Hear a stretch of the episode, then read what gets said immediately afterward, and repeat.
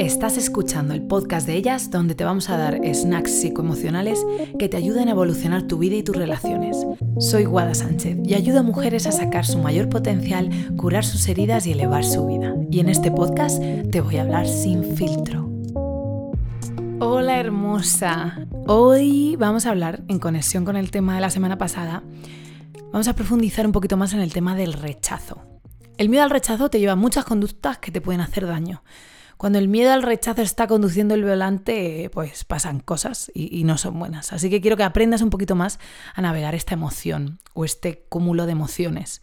Primero tienes que tener claro y tomar conciencia de que cuando te rechazan, la respuesta va a ser un cúmulo de emociones. A menudo aquí puede ser que sientas cabreo, ansiedad, celos, tristeza. Y no mola nada, se siente como el ojete. Nuestro cuerpo, la respuesta que va a tener nuestro cuerpo ante un rechazo es un cúmulo de emociones que desde luego no son cómodas.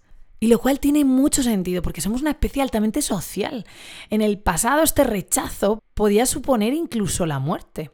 Si te rechazaba tu tribu o el grupo social que te ayudaba a sobrevivir, tu vida podía ser mucho más jodida. Con lo que tiene un sentido evolutivo que sea una emoción incómoda.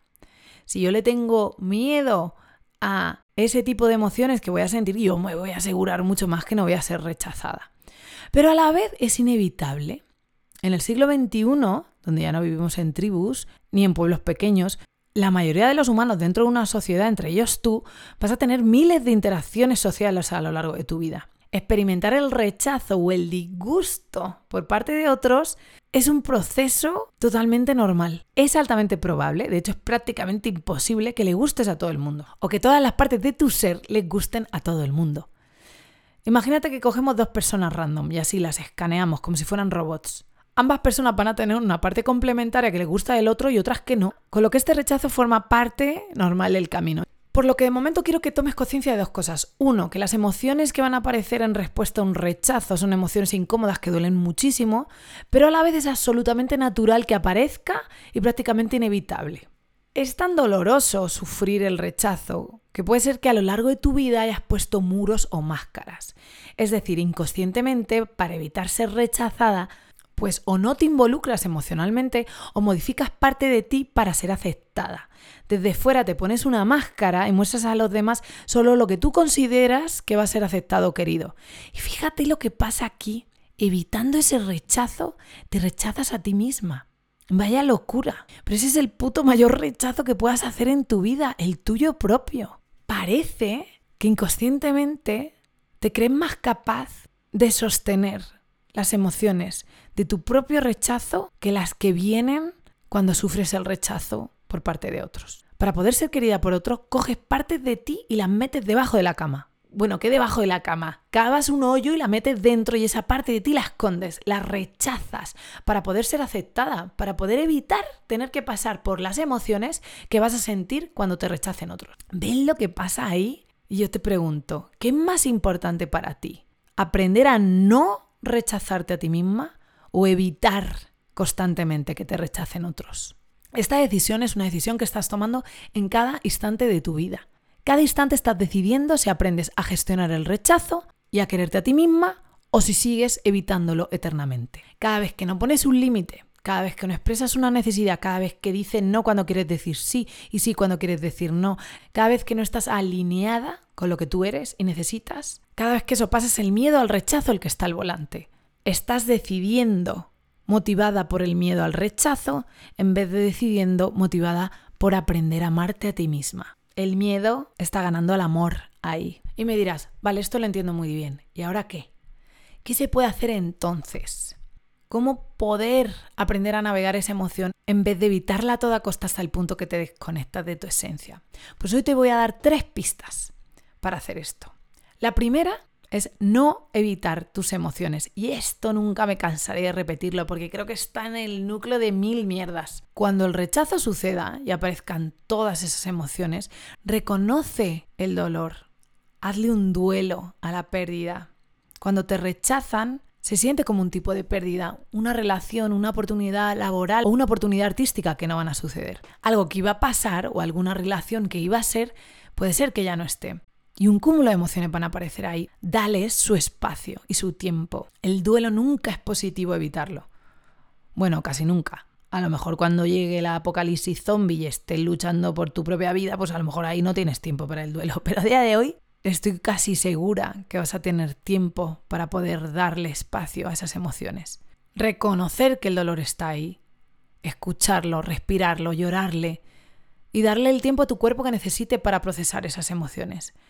Aquí te puede ayudar a escribir, pasear, hacer terapia, hacer ejercicio, hablar con alguien, realizar diferentes acciones que te ayuden a navegar ese dolor sin evitarlo. Lo segundo que puedes hacer es no culparte a ti misma. Muchas veces cuando hay un rechazo no vas a saber el motivo por el que sucede. Y cuando no hay motivo, como decíamos en otro podcast, cuando hay incertidumbre, ¿qué intenta hacer nuestro cerebro? Busca la respuesta y le da vueltas a la cabeza. Y algo muy común que puede ser es que encuentres la respuesta culpándote a ti misma. Fíjate, además esto es algo que aprendiste a hacer de pequeña. De pequeña cuando algo pasaba malo, y como de pequeña tú eres el ojete del mundo, pues pensabas, seré yo. Si papá no ha tenido tiempo para recogerme, será que no seré tan importante. Esa es una tendencia que tenemos de pequeñas porque nosotros somos el centro del mundo. Y puede ser que parte de ti como adulta siga usando esa perspectiva. Pero ahora como adulta tienes más herramientas para luchar contra esas creencias. Esas creencias de que cuando las cosas salen mal, cuando los demás te rechazan, eres tú. No culparte a ti misma te va a ayudar a navegar la emoción del rechazo de una manera más poderosa y efectiva. Si aún así tiendes a sentir que tienes poco valor, asumir que la gente te rechaza porque no vales, te animo a que hagas un trabajo interno sobre tus heridas emocionales. Esto puede ayudarte a sanar esas heridas que tal vez tengas abiertas desde hace años. En nuestro programa Transforma ayudamos a mujeres a realizar esta sanación y te súper animo a que le eches un ojo a nuestro programa y tienes toda la información en la descripción. Y la tercera pista que te doy es aprender a normalizar el rechazo, a volver a exponerte. Mira, los artistas, los científicos, bailarines, músicos que llegan lejos, lo hacen en parte por la perseverancia.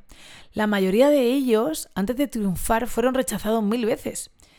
Y a pesar de que obviamente les duele cada rechazo, lo gestionan de una manera efectiva y siguen hacia adelante, porque entienden que es parte del proceso de exponerse fuera. Pues parte del proceso del mundo de las relaciones, las cuales vas a tener un gran número de ellas a lo largo de la vida, es el rechazo. Y que una vez que suceda, lo navegues y después vuelvas a exponerte ahí fuera. Que ese rechazo no se convierta en el cemento para seguir creando muros que te protejan del mundo, sino que una vez lo navegues, navegues esas emociones y hagas tu duelo, vuelvas a salir ahí fuera, sabiendo que puede que pase otra vez y que tú tienes las herramientas para navegarlo y que también puede que te pasen cosas maravillosas y conectes con gente increíble. En tu mente puede que tenga más peso un rechazo que cien amores. Cada vez que te pongas ahí fuera, te estás exponiendo a mucho menos rechazo que a potenciales conexiones y abrazos y energía maravillosa que también podrías encontrar. Entonces es importante y poderoso que pongas a tu mente en un lugar donde normalices el rechazo como parte del proceso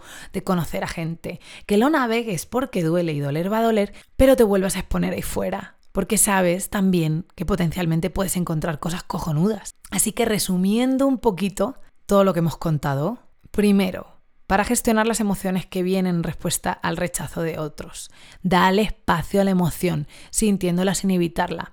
Segundo, trabaja en reducir o eliminar la tendencia que puede ser que tengas de culparte a ti misma, tomando posiciones más objetivas, donde tú no eres responsable de las reacciones de los demás, ni de sus gustos, ni de su personalidad. Y que eso no tiene nada que ver contigo ni con tu valor.